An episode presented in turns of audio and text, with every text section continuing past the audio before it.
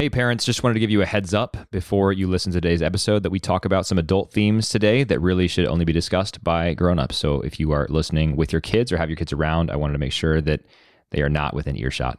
Thanks and enjoy the show. Welcome back to another episode of Creedle. I am very excited today to be joined by one of my favorite authors. I have to say I only recently discovered Kat's work in the past couple years, but she has become a must-read for me with what she writes, mostly at UnHerd. She's an UnHerd columnist and co-host of the Feminine Chaos podcast, and she's also a novelist. I recently read her 2021 novel called No One Will Miss Her, and I'm looking forward to diving into that with her today. But Kat, welcome to Creedle. Thank you for having me. Absolutely. I'm excited to have you on here. I think one of the good things about the sort of, we might call it the sort of substackification of media, Kat, is that it allows people like me to find alternative voices who are just writing really interesting things. Getting away from the sort of New York Times and Wall Street Journals of the world and finding great young writers who are saying things that may not be totally mainstream, but are really worth saying. Mm-hmm. And you are definitely one of those for me. I think I'd first found you on Twitter. I don't remember, probably someone I was following you or retweeted you or something. And then I started reading some of the things that you had written at Unheard and some other places. And just found myself like nodding along in agreement with a lot of the things that you were saying and thinking, this is someone who's not afraid to be sort of countercultural, or at the very least sort of counter to the mainstream, and has a really good way with words, and is not afraid of saying what needs to be said. So I really appreciate the things that you've written, but tell me more about your Feminine Chaos podcast. I have not listened to the podcast. So what's your aim with that, and what kind of things do you talk about there? I think you're one half of it, right? So you're one of the two co-hosts. Yeah. My co-host is actually currently on maternity leave. So I've been holding down the fort by myself, just having guests. And you know, it's basically anybody who I think might be interesting to talk to. So it's, the podcast happened sort of by accident. Phoebe, who is my usual co-host, and I used to discuss things on Twitter. And it was, you know, obviously a very fragmented conversation, as Twitter lends itself to. And people started asking us to have a long form chat. So that was, I guess, in maybe 2018. And we joined the Blogging Heads Network. We had a video podcast on there. And podcasting is not something that I ever really planned on doing or had, you know, a lot of like native interest in doing, but it turns out that it's actually a lot of fun. You know, as you were talking about, the ability to sort of discuss things in a way that's a little outside the mainstream, or maybe a little more nuanced. Podcasting is great for that, not least because nobody is going to like hate listen to an hour-long conversation just to take something out of context to try to ruin your life with. So it's a little safer in that respect. And, you know, it just allows for, you know, to speak to somebody, to be able to hear their voice and have them hear yours. I think it lends itself to a better discussion than a lot of what happens online. Now, do you and Phoebe record in the same physical room, or have you done the remote recording thing? Because I find that the first is obviously a lot better to just carry conversation and obviously have like chemistry during discussion. The latter can have some challenges with that. So what have you found works for you? Well, actually, we've never had the opportunity to record in the same room. She and I have never met in real life, even though she's, you know, one of my closest friends. So yeah. Hopefully soon. Yeah, no kidding. That I hope so for your sake as well. And it'd be cool if you could do an in-person recording when you do meet for the first time, just to experience what that, you know, sort of co-host chemistry is like. Yeah, that would be great. Well, let's dive in, Kat, to one of your recent pieces. It was the one that I read that caught my eye, I think a month and a half ago or so, and I reached out to you and said, hey, Kat, would love to have you on the podcast to talk about this. This is one of your pieces relatively recently in Unheard, where you are a columnist, and it's called The Death of Intimacy. And in diving into this so-called death of intimacy, you also called a sexual famine, you talk about how young people are really unable to achieve intimacy, or perhaps even unwilling, maybe more tellingly so, unwilling. You say, for example, in the era, this is all a quote from you, in the era of the algorithm, the personal brand, the Tinder marketplace, perhaps all sex carries a whiff of transaction, whether or not any money changes hands. And in a world where young, single people are increasingly taught to be frightened of any threat to their safety, emotional, not just physical, the prospect of true intimacy grows ever distant, ever more impossible. That's one of your contentions in the piece. And I've been thinking about this a lot. I actually, prior to reading your piece, a couple weeks prior, I think I had read Ross Douthat on the sort of death of passion in cinema. And he was making a similar argument that we need more sex in the movies, more sort of passion in the movies, more love stories in the movies, because all of the love stories are either sort of like Nicholas Sparks style fantasy, or they are merely just sort of depictions of transactional sexual encounters. And so I was thinking about that as I was reading your piece as well. And you talk about a lot of these sort of driving factors in this sexual famine, as you call it. But let's start there. Maybe what do you think, in your view, what is driving this lack of capacity, if we can call it that, for intimacy among young people today? I think it's a combination of things. And, you know, the transactional nature of things that you were just talking about is interesting. The reason that I ended up writing that piece was that I attended a talk by Ayla. She's a sex worker. She works on OnlyFans. And she talked a lot about, you know, the spreadsheet that she keeps that documents all of her encounters, both the ones that she has for work and the ones that she has just, you know, for fun, for her own self, you know, her relationships. And it was really interesting to me to think about how, you know, the nature of sex right now and the nature of intimacy kind of lends itself to that sort of data-driven, like transactional approach, you know, where you would put it all on a spreadsheet and try to like analyze it and try to make it make sense. I think that speaks to a desire that is understandable, but doesn't actually serve us all that well, to try to make our world safer, more organized, you know, more digestible. You're talking about things that are inherently incredibly messy, love and sex and physical intimacy.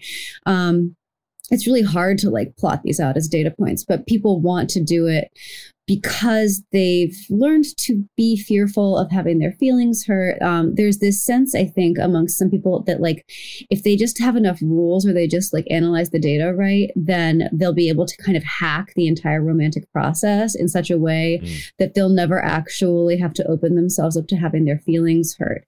It's a nice fantasy, but it just doesn't work that way, and it doesn't work. Period.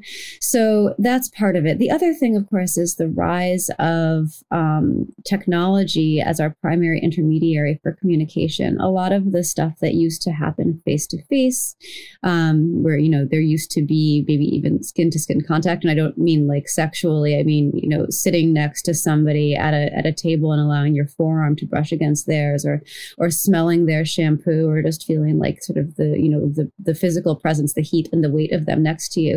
These are things that are increasingly absent from like courtship, which doesn't really exist anymore in the sense that people usually talk about it.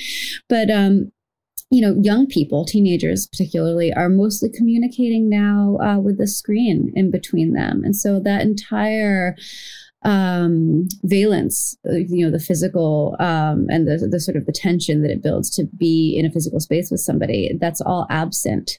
I think that there's something too in the way that technology has moved us in the direction of trying to make our lives increasingly frictionless, which, you know, feels very convenient, but it makes us less and less able to, you know, work our sort of like emotional skill set, to get used to the inherent friction of flirtation, of sparking a relationship with somebody, of being uncertain, and of opening yourself up to, you know, emotional intimacy or physical intimacy.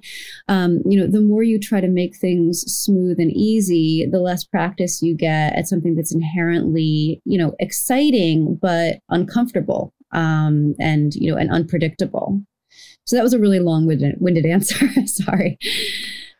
No, that's super helpful though. I mean, when I read your piece, and I've read it a couple times, once the first time and then another time last night, just to prepare for our discussion today, What I understood from you was like, look, this is what's happened, and this is how young people are thinking about sexuality and sort of experimenting with their sexuality right now. And who's to blame them?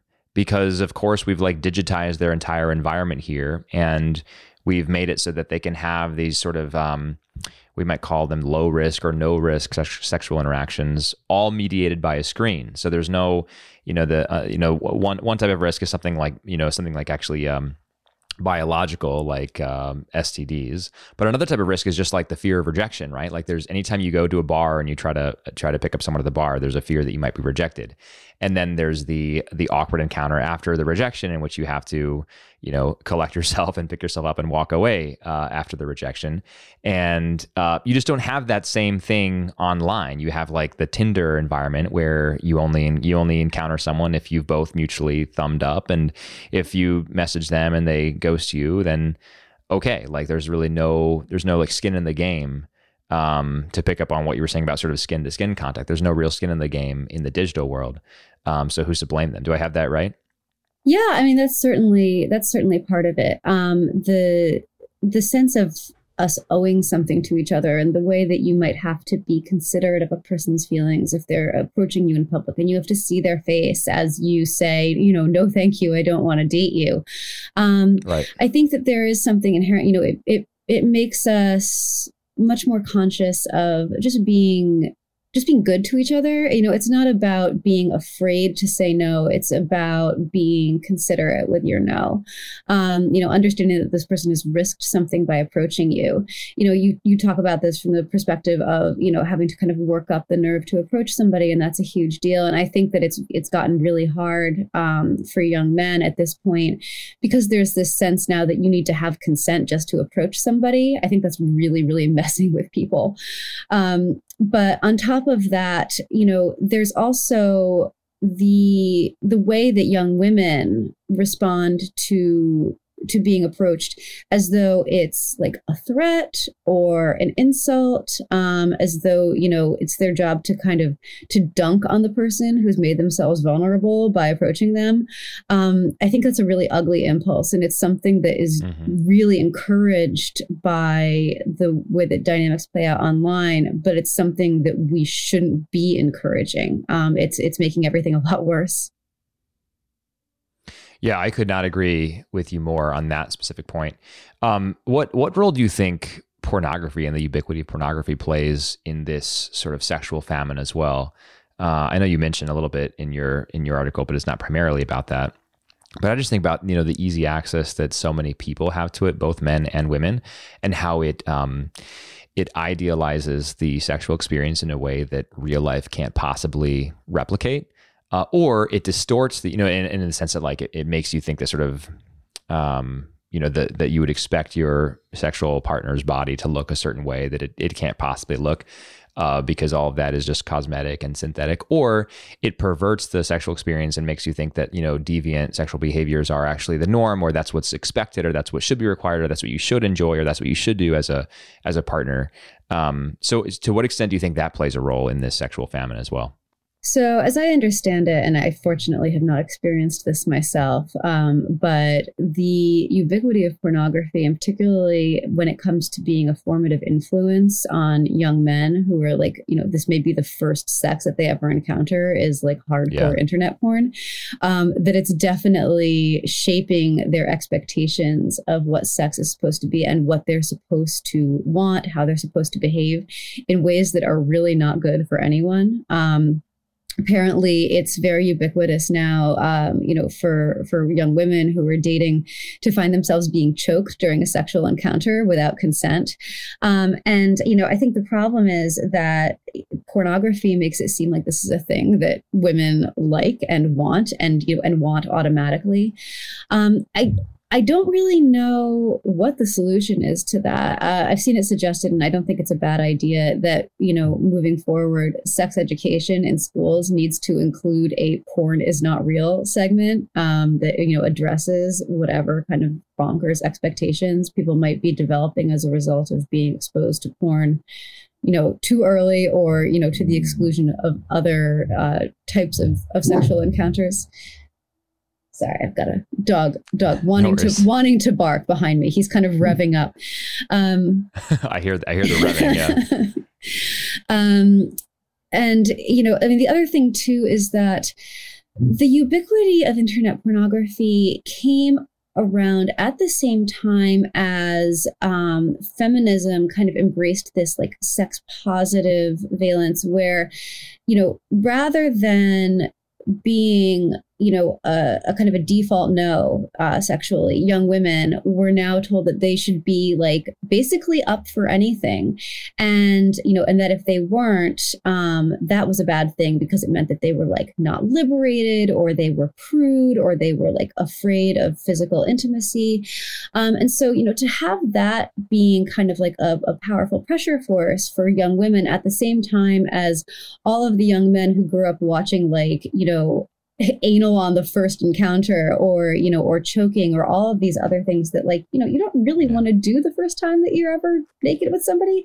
You know, they're coming out like they're coming into the sexual marketplace thinking like, yeah, this is what we're going to do. And you have these young women who are like, I guess this is what we're doing. Like, I don't want to say that I'm not into this. I don't want to seem like I'm, you know, like I'm a prude. So yeah, there's a lot of unhealthy expectations kind of swirling around. And nevertheless, despite the fact that, you know, porn is everywhere and, you know, and there's less and less stigma attached to sex, people are still very uncomfortable talking about it. So there's sort of this wall of silence in between the sex people are having and then the sex that they actually want that's not being crossed. And it probably will be. Yeah, no, you're 100% correct on my view of things, at least. I think one interesting dynamic that we should maybe talk about as a final discussion point on this specific issue is the collision of this sort of formative role that pornography plays in the lives of especially young men and the Me Too movement and women's empowerment, because it just strikes me that we've arrived at this very incoherent clash of ideas. And you mentioned this in your piece briefly, where on the one hand we have men who have been formed by pornography and have these completely unrealistic and I would go so far as to say dehumanizing expectations for sexual encounters. And on the other hand, we have women who, as you say, you know, after Me Too are afraid to let their guard down for even a single moment. And so you have this sort of inability to be vulnerable on the one hand, and then you have like a desire to abuse vulnerability on the other hand. And so we've arrived at this sort of like, you know, when you pose it that way, it sounds like a very intractable problem. And I don't know where we go from there, but I'm wondering if you agree even with the way that I've framed the problem just now. Yeah, I mean, that rings mostly true to me. I think that it's mainly an issue of trust. And, you know, it's unfortunate to have to say so, but the lack of, let's see, what's the word I'm looking for? The lack of weight at this point given to, you know, forming a relationship with somebody, even if it's, you know, just going on a few dates before you have sex with them. Sorry, buddy, you got to take it easy. He's like, I don't want you talking about this. I'm uncomfortable. Yeah. You know, that is contributing to a lot of these encounters where there's just like no basic level of knowledge or trust between the two people who are engaging with each other in like the most intimate, literally naked way. And, you know, and it's when you try to suggest, obviously, that maybe like things should be different, that's seen as prude or it's seen as slut shaming. So yeah, I'm not really sure where I'm going with this. The dog barking kind of made me lose my train of thought. But you know, something that I think a lot about is the idea that sex is, you know, that if you're ever uncomfortable, it means something really bad is happening to you. And that's sort of where the rhetoric has landed at this point as we become very focused on consent and the notion of enthusiastic consent. It's like, if at any moment you're not 1,000% like, yeah, gung-ho into this, it means that something really traumatic and really terrible is happening to you. This is the thing that we've been telling young people and young women particularly for several years now. And I don't think that it's having a good impact on them. It is creating this sense that sex in and of itself is incredibly dangerous, incredibly fraught, not really the kind of thing anybody would ever want to do for fun. And I think that we're kind of setting young people up to fail if they're coming into like their first sexual experiences, you know, with the idea that like, if they're ever uncomfortable, if they ever feel, you know, anything less than totally confident and enthusiastic about what they're doing, that it means that they're doing it wrong, or they're being, you know, they're being assaulted, they're experiencing trauma. It just, you know, I mean, completely apart from what might actually happen during a given encounter, like with that mindset, who's going to have a good time? Everyone's just going to be scared and waiting for something bad to happen. So, yeah, so I guess the question is, where do we go from here? I mean, what's the solution? I mean, you mentioned one possible small way of getting at the pornography problem, which is to include the porn is not real module in sex education. You and I probably differ on this. I tend to not have a classical liberal position at all when it comes to pornography. I definitely favor really stringent regulations on pornography, even outright banning of it. I'm open to that idea because I think it's just so devastatingly dangerous and corrupts people's lives in ways that we're only now just beginning to understand after decades of just free-flowing pornography, and the internet has magnified it. I'm guessing you don't agree with me on that point, but like, what is the solution to this? How do we get people past the sexual famine and help them have real encounters with each other again? It would be great if teenagers started dating in person. You know, obviously that's partly up to them, but it's also partly up to parents to, you know, take a step back. I think that the ubiquity of helicopter parenting and monitoring what your kid is doing, you know, I understand that it's well-intended and that it's hard for parents to take a step back, especially when the tools to do this are at their disposal. But what's being cultivated is basically an inability to, you know, to make independent decisions, to form organic connections with other kids, like, or you know, other young people. I mean, it sounds weird to say, but, you know, I think that teenagers now would really benefit from the experience that a lot of us had, you know, growing up before cell phones were a thing, where like you could disappear together for a few hours, like you could go fumble in the backseat of a car somewhere, and like, you know, nobody got hurt. You know, I mean, you might bump your head on like, you know, the armrest or whatever. Maybe that's not super pleasant. But, you know, you have these moments where you're in person with somebody who, you know, like relatively well. You know, there's a sense of trust there. There's a sense of, you know, you're both inexperienced. You're both figuring things out. You're both kind of working your way through something. And not trying to retreat behind this technological veil that, yeah, you know, removes some of the danger, but also leaves you inexperienced and naive and unable to connect with people. Yeah, that's a really good point. Let's pivot gears just a little bit and talk about another recent UnHerd article. This is again maybe just more like intractable problems that we don't know how to escape from. But you have a very I found a rather entertaining piece called AOC is the New Trump, in which you review a recent sort of biography or a collection of biographical essays about AOC. So maybe let's start there. Tell my listeners what this book is and give us like your 60-second review. Oh gosh. Okay. So this book is, it's really like anthropologically, it's fascinating that it even exists. It's called Take Up Space, The Unprecedented AOC. And it's released by New York Magazine, which has sort of appointed itself like the unofficial fanzine for AOC. I guess, you know, which is crazy to me. Yeah. It's true. You know, I mean, I used to write for New York Magazine's Culture Vertical. They're a very prestigious outlet. Like they do really, really good work in a lot of respects. I think that this is a strange like angle for them to have decided to claim for themselves. But I don't know, it seems to be working for them. So whatever. So the book is a short biography, about her, Alexandria Ocasio-Cortez's rise to power, her, kind of upset win where she became a congresswoman. She ousted first, a longtime Democrat, like a more moderate Democrat from her district in the primaries. And then she won the election very handily. So half of that is a biography. And then the other half is essays reflecting on basically everything about her. They're talking about her beauty, talking about, her social media usage, talking about her boyfriend, talking about her Hispanic heritage, all of this stuff. And it's really, like I said, it's a real interesting book. There is in the very, very center of it, this 2-page full color, extremely close up, extremely high definition spread that's just her open mouth with her signature red lipstick on it. Like weirdest centerfold ever. It's like if you had an oratory fetish, this book is for you.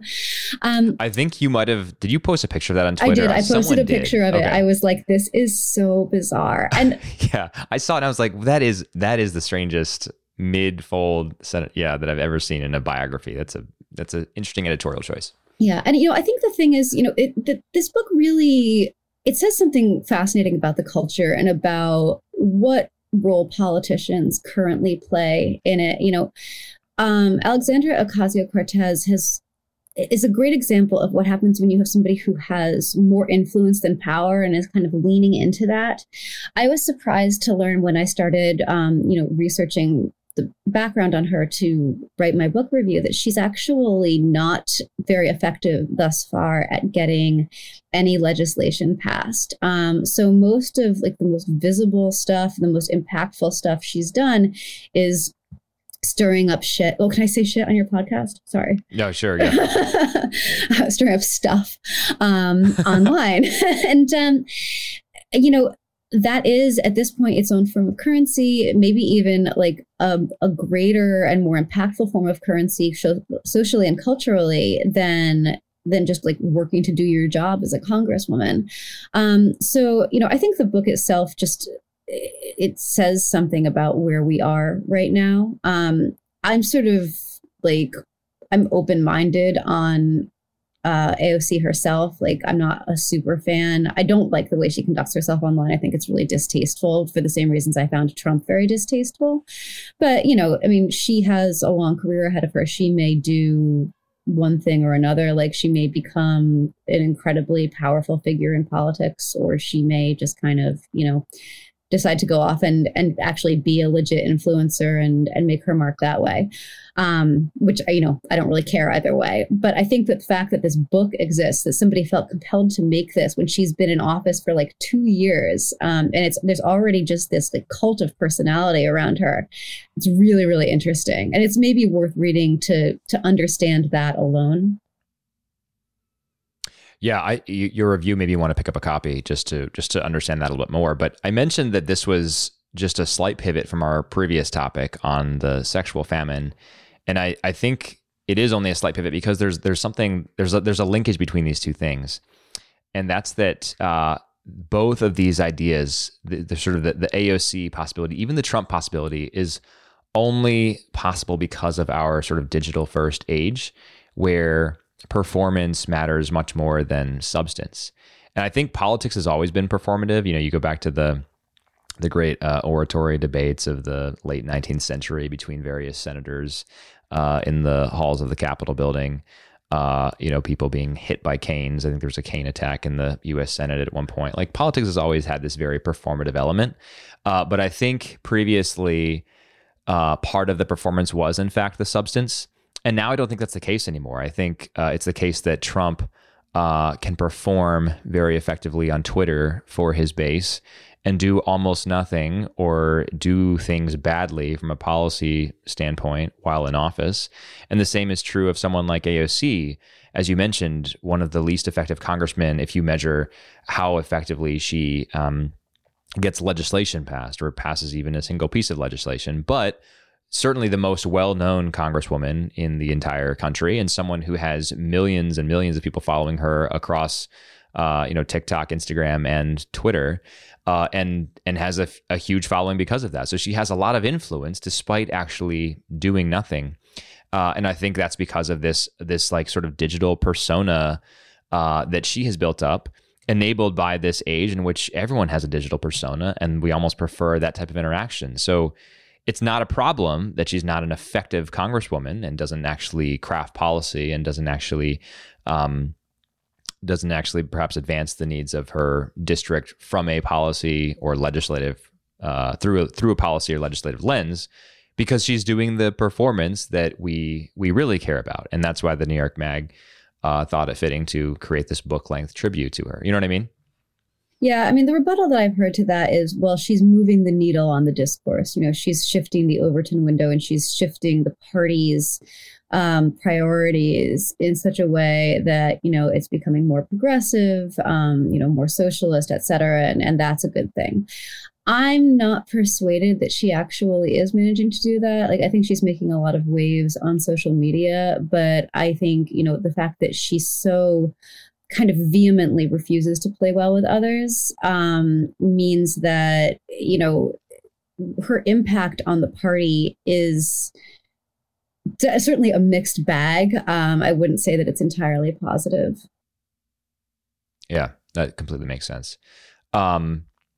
Do you think that this is the future of American politics? We're just going to have, you know, because up and comers see the success that AOC has had, and by success I mean the social following that she's had, and will likely try to replicate that. And even older, wizened politicians, and I mean wizened, not wise, but wizened politicians even see what she's done and or what Trump did and think like, oh, maybe that's the play now. We need to focus less on substance and more on performance. Yeah, and it's very sad. I mean, I think this is basically, you know, this is probably Trump's legacy. In terms of the thing that's going to be most impactful moving forward, is that he basically made it okay to like dial your rhetoric intellectually down to the level of like jeering on the playground while the class bully gives the class weirdo a wedgie. And this is where we are now. Like, this is how we talk to each other and engage with each other. It's how we expect our leaders, you know, to behave, because it's fun to watch, even if it is like tearing the country to shreds. So, And given the instant gratification of the Twitter dunk and of cheering for your side politically like it's a team sport, I just don't think that there's any going back. I think that we're just going to get more and more fragmented and more fractured and more at each other's throats, unless people are willing to like just channel all of that energy into watching actual sports. That would be great. Like baseball season starting up, maybe. Yeah, exactly. Today's opening day. I'm a huge baseball fan. I definitely encourage people to watch more sports and less like cable news. That would be a really positive development for humanity, I think. Yeah. Yeah. Can you imagine? It'd be fantastic. Let's talk about something more positive, because rather than just complaining about these intractable problems that we don't have solutions for, let's talk about your book, Kat. This is not your first novel, right? Is this your third novel? Fourth. Yeah, my third solo, and my fourth, counting the collaboration that I did with Stan Lee before he passed away. So, got it. Well, tell us about No One Will Miss Her, and then we can talk about just a little bit of like my experience reading it, because it was a really good book, and I greatly enjoyed it, and would love to learn more about your process. But first, tell us about the book. Oh, thanks. So the first thing I have to say is that I can't talk a whole lot about the book, because if I get too in depth into the plot, I will inevitably spoil something that should not be spoiled. But yeah, maybe just give us the opening.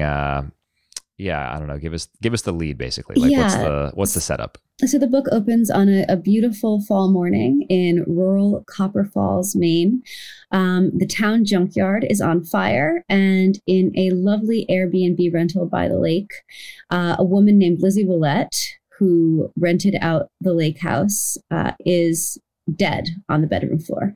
And she is, it's not a spoiler to say she's dead, because she tells you she is on the very first page. The book opens with her perspective from beyond the grave, and then Lizzie's husband is missing. So, of course, that's automatically suspicious. And the book follows both Lizzie's telling you her story, how she came to be dead in this house that she owned. And then there's also chapters from the detective who's investigating the case, and chapters from a woman named Adrian Richards, who lives in Boston a few hours to the south, and who is connected to Lizzie's life and death in ways that I cannot talk about because they would be spoilers. Yeah. So let's talk about the process. And let me just say my perspective reading it, start of the book, I was like, this is a well-told story. This is well-written. I'm enjoying this yarn. It's not exciting. And then it gets really exciting because there's a massive twist that I completely did not see coming, and it was just delightful when it happened. It was oh my goodness, this book just jumped up 10 notches as far as level of engagement. Super, super interesting. Let's start with the writing process. So you've written 4 novels now, 3 solo. It's something that I've wanted to do for a long time, but have not had the time to sit down and plan out in detail a novel. I have several novel ideas that maybe one day will materialize, but what's the process look like for you? So this was an idea that I'd actually had, at this point, it must have been 6 years ago. And I cooked on it for a long time because I felt that it was very promising. And I wanted to do it right if I was going to make it into a book. So I spent a lot of time just kind of letting it simmer. And then the actual writing process, I like to make a plot map, which is less formal than an outline, but more organized than just writing by the seat of your pants. In this case, I knew what the big twist was going to be. And so I had to build from there. And because of where the twist comes in the story, it is about halfway through. I needed to construct it. It's sort of leading your reader into a labyrinth with, this secret hidden at the center. So the journey into the labyrinth has to be interesting in its own right. It also has to obscure the monster hidden at the center, so that they don't know. They might know that there's something there, but not what it is. You don't want them to catch too many glimpses of it, but you want it to be possible if you have somebody who reads a lot of thrillers to maybe guess beforehand, so that when they get there, and they find out what the twist is, they don't feel as though you've cheated. Interesting. Yeah. It's a real fine line to walk in writing a thriller. People will get upset if you've included no hints. They will also, they'll also get upset if you give it away too early, or, they like the being able to figure it out themselves, but not too quickly. Okay. But then, the journey into the labyrinth needs to be interesting in its own right. People need to be excited about what's happening on the page, so they're not just thinking about what's coming. And then after you arrive at the center, they need to then exit, hand in hand with the monster that you've created. Right. And that also has to be interesting and satisfying in its own right. So it's a very long-winded metaphor to describe basically creating something that has a lot of twists and turns, that obscures the secret hidden at the center, and then allows you to resolve it in a satisfying way. That's really interesting that the goal is to make it not too hard to guess, because I would always, prior to talking to you, I would assume the goal is to make it so no one can guess, and it's just everyone's super surprised by the twist. But it makes sense that you want the dedicated thriller readers to not feel like you cheated, to be able to see the logical sequence that might lead to the twist, so that they can maybe guess it with 50-50 accuracy or something like that. Mm-hmm. Yeah. I mean, people who read a lot in this genre, they get good at guessing. I did encounter a number of people who were well, I guessed the twist right off the bat. And it's wow, cool. I hope you still had fun. Yeah. I clearly have a lot more thrillers to read to get to that point, because it totally caught me out of the blue. I didn't, honestly, I try not to read too many reviews of books that I want to read because I don't want it to sort of spoil details of the plot or twists for me. And so I didn't even know there was a giant twist halfway through and I wasn't prepared for it. It happened. I was like, oh my goodness, how did I not see that? But yeah, I definitely did not see it at all. Oh, that's very gratifying to hear. How long does the writing process actually take for you? It probably depends on the book, but for this one, how long did it take? Let's see. I had no deadline with this. I was just, I was working on it and I was going to be done whenever I was done. So, I guess it probably took me 1.5 years or 2 years to write. And, I have other work that I am doing at the time. I was freelance writing. I have another job teaching yoga here in the community where I live. So, I was staying relatively busy. Then I did recently write another book, and that one just took me, I want to say 6 months. So, wow. It depends. It just depends on. Is that a fiction work? Yes. Is that someone's coming out soon? Yeah, it hasn't been announced yet, but okay. All right, fair enough. We'll wait for that. Yeah, I'm not allowed to talk about it yet, but soon. That's totally fair. All right, cool. Can you say the genre or not even that? Oh yeah, it's another mystery. Okay, all right, that's exciting. Well, for this one, No One Will Miss Her. Where can people buy the book? Do you have a favorite? I mean, Amazon obviously, but I'm kind of I'm very anti-Amazon, so I try to steer people away when I can. I use bookshop.org, but do you have a favorite like indie bookseller that you like to point people towards to sell your book, or is it just wherever books are sold? No, I mean, bookshop.org is a great one. Indiebound is a great one. You can get it anywhere that you would buy a book. There is also an audio version, which I've heard is very well done. I know that the voice actors that they chose were really spectacular. So so is it like dramatized? There's different actors for the different voices? For the different perspective chapters. Yeah, they have a different actor for the detective, for Lizzie's chapters, and then for Adrian Richards' chapters. So cool. Yeah. Neat. Okay. Well, I'll include links to all of those in the show notes for my listeners. Parting question for you, Kat. You're a writer. You spend a lot of time online, and you tend to value alternative opinions and have a lot of your own alternative opinions. So, where do you consume your news? This is something that I'm always on the lookout for, like interesting new podcasts, interesting websites. The unherds of the world where I can find sort of heterodox or heterodox but interesting and compelling opinions. So what are some of your recommendations for like go-to resources for how to understand what's going on? So for news analysis and media criticism, I really like The Fifth Column and I like Blocked and Reported.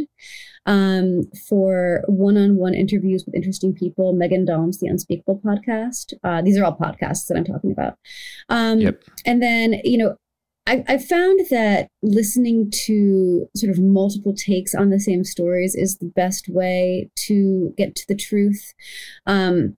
I also, at this point, I pull from my experience as a writer. I know when I've worked with an outlet, if I was subject to like rigorous fact checking, or if I was being pushed hard by an editor to like lean in one particular direction or insert some kind of narrative into a piece.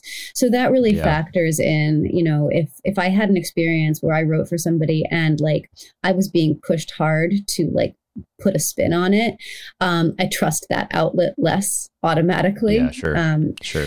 But I mean, also like as a media person, unfortunately, I've become much, much more skeptical of basically everything I read. I spend a lot of time reading between the lines to see what's not being said.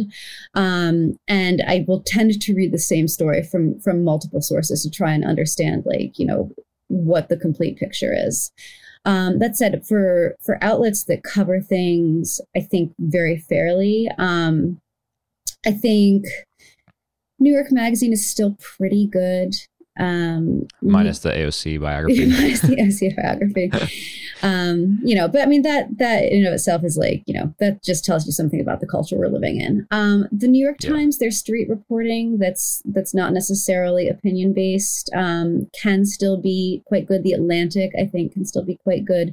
And Reason, the libertarian magazine, is quite good. So those are my recommendations. Nice. Yeah, I will include links to all those, including the podcast, in the show notes as well. Kat, just wanted to say thanks for joining the show today. Really appreciate you. I mean, just a random person on Twitter, that was me, reaching out to you and saying, "Hey, could you come on the podcast to talk about this?" And you were up for it. So I really appreciate you taking the time to do that. It's my pleasure. To my listeners, if you want to follow Kat, and I definitely recommend you do. If you're not on Twitter, don't get on Twitter. But if you're on Twitter, you should follow Kat. Don't do it. Kat is at Kat Rosenfield. And definitely one of the best follows, I think, that's out there. So just lots of interesting stuff. You can keep with all her writing and stay tuned. It sounds like for the announcement of her next book, which is that announcement going to come soon, or is that months away, Kat? Should be really soon. Okay, cool. Well, I'll stay tuned, and all my listeners should too, at Kat Rosenfield. Kat, thanks so much for joining. And to my listeners, God bless you.